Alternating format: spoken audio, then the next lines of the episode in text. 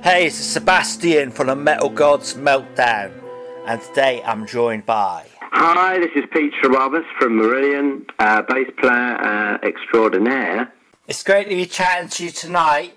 Can you tell us about the upcoming tour and what can we expect? We had a string quartet and a French horn player, Cham, and uh, we also had a flautist and it was um, a spectacular evening. And uh, we thought what we would try and do is recreate that evening in a slightly different way each night, and um, and take it take it out to other cities where people didn't get the chance to, to see it first time round.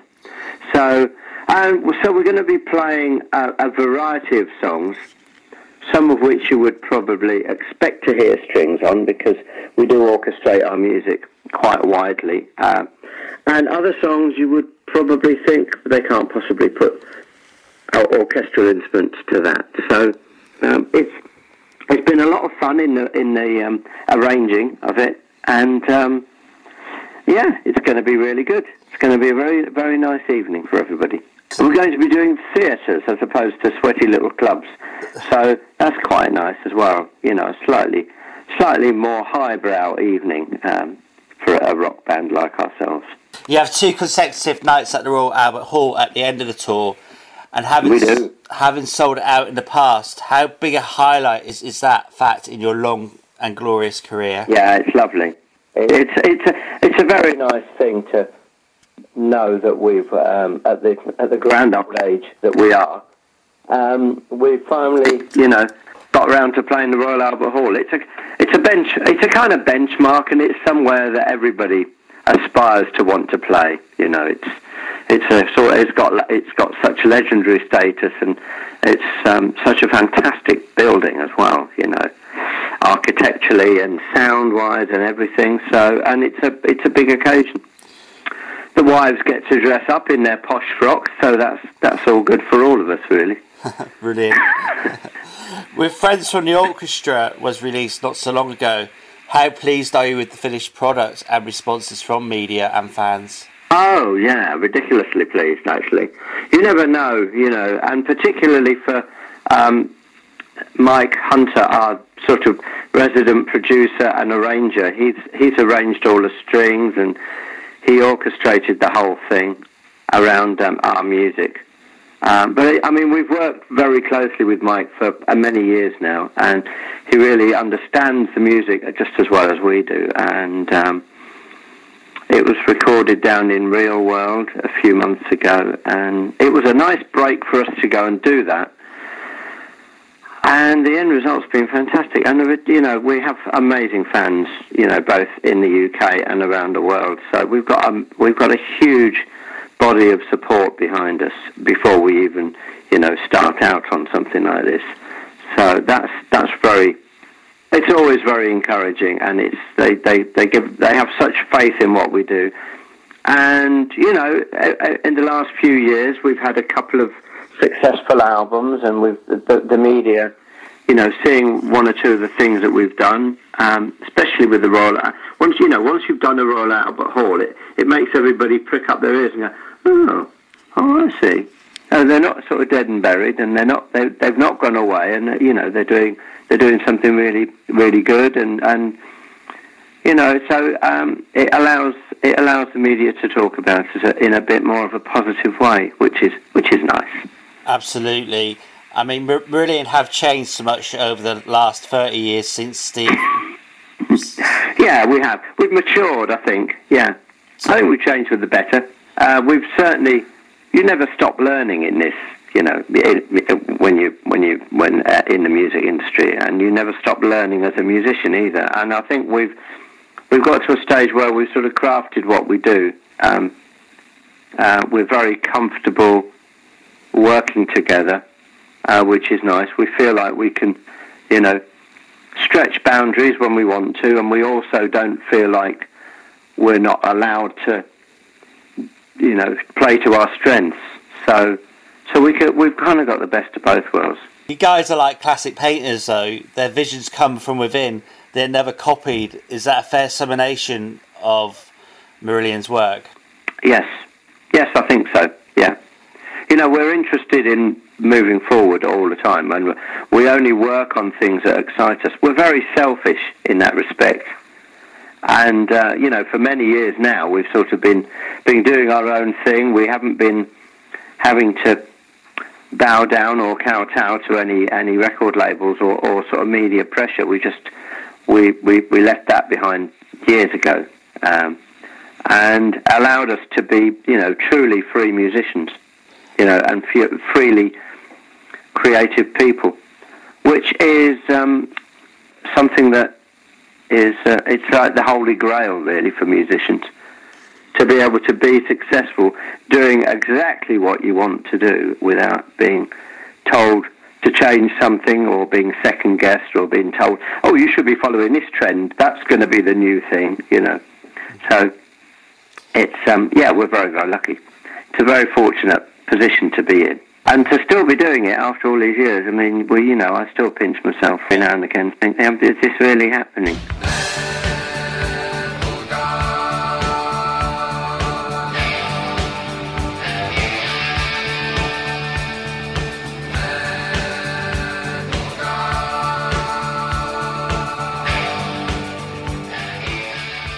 I spent the first, at least the first 10 years in Marillion wondering when it was all going to end, you know, when the bubble was going to burst, uh-huh. or when the record companies were going to sort of suddenly pull the rug out from under our feet, or whatever. But we've managed to, we've weathered many storms, and we've, we've um, you know, we've had a lot of um, success through our creativity, really, which is nice.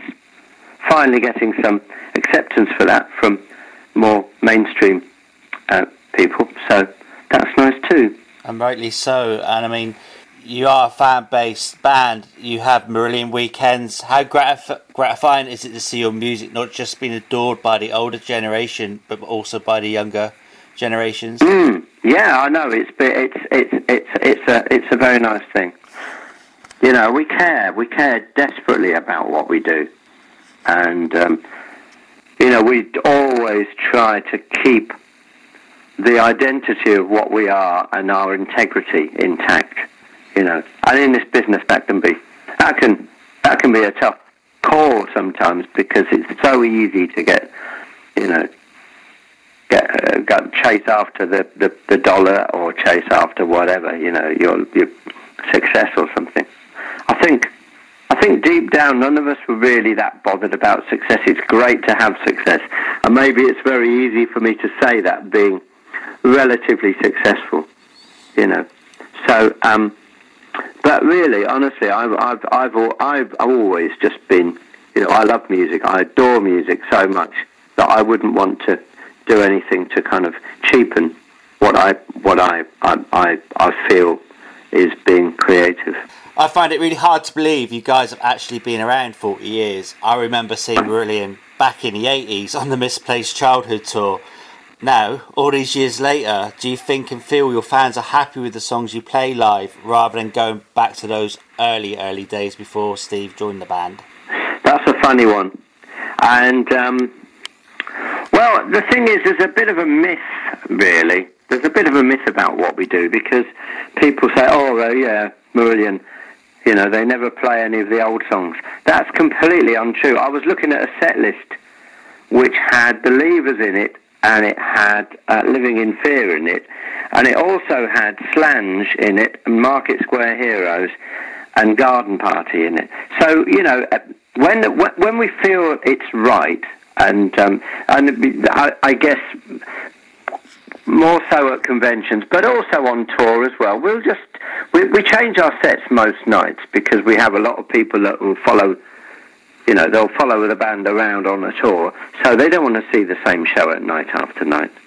Um, so we quite often change the set, and when you know, we'll get to a situation where we think, oh, it's only one song and it's only for one night. You know, we'll just we'll, we'll you know we'll play we'll play one of the old ones. We quite often play Sugar Mice. Actually, that's a, that that goes down really well. There are certain songs that Steve wouldn't feel comfortable singing, and and you know you have to respect that. And uh, I think the other thing you have to weigh up is that we did four albums with Fish, and maybe there was a you know there was a there was a moment in time when we were you know, on top of the pops, and we were captured in a kind of like, it's almost like a Polaroid of, of you know, that people fondly remember the band being um, that band on top of the pops at Bank Haley. That was a long time ago, and we've written so much music since that it's not really relevant to play too many of those songs live. So we don't. You know, plenty of bands that do play those songs live and do a pretty good job of it. So never, we never wanted to fall into the trap of being one of those, a sort of what I would call a heritage band, and that's a horrible name to put on any band, really, because at the end of the day, people are just doing what they do for various reasons, and I don't, you know, I, I, I went to see China Crisis a couple of years ago, and they were great, and it was great to listen to the old songs. So I understand where people are coming from. There are times when you think, oh, I wish they hadn't got back together. Do you know what I mean? And um, and I think, yeah, I, I, we don't feel the need to play that many of the songs, and we don't feel the need to play them all the time. And thank you for uh, chatting to us and supporting us, and you know, I'm glad you've enjoyed the music over the years. You know, that's a great thing for us that people come up to us and tell us, you know, their favourite songs or the music that you know what, what, what how it's inspired them or you know what, however it's touched them. That's that's that's a nice that's a nice feeling to think that you've actually you've done something that has affected people positive way. Peter Trewavas here from Marillion. You're listening to Metal Gods Meltdown.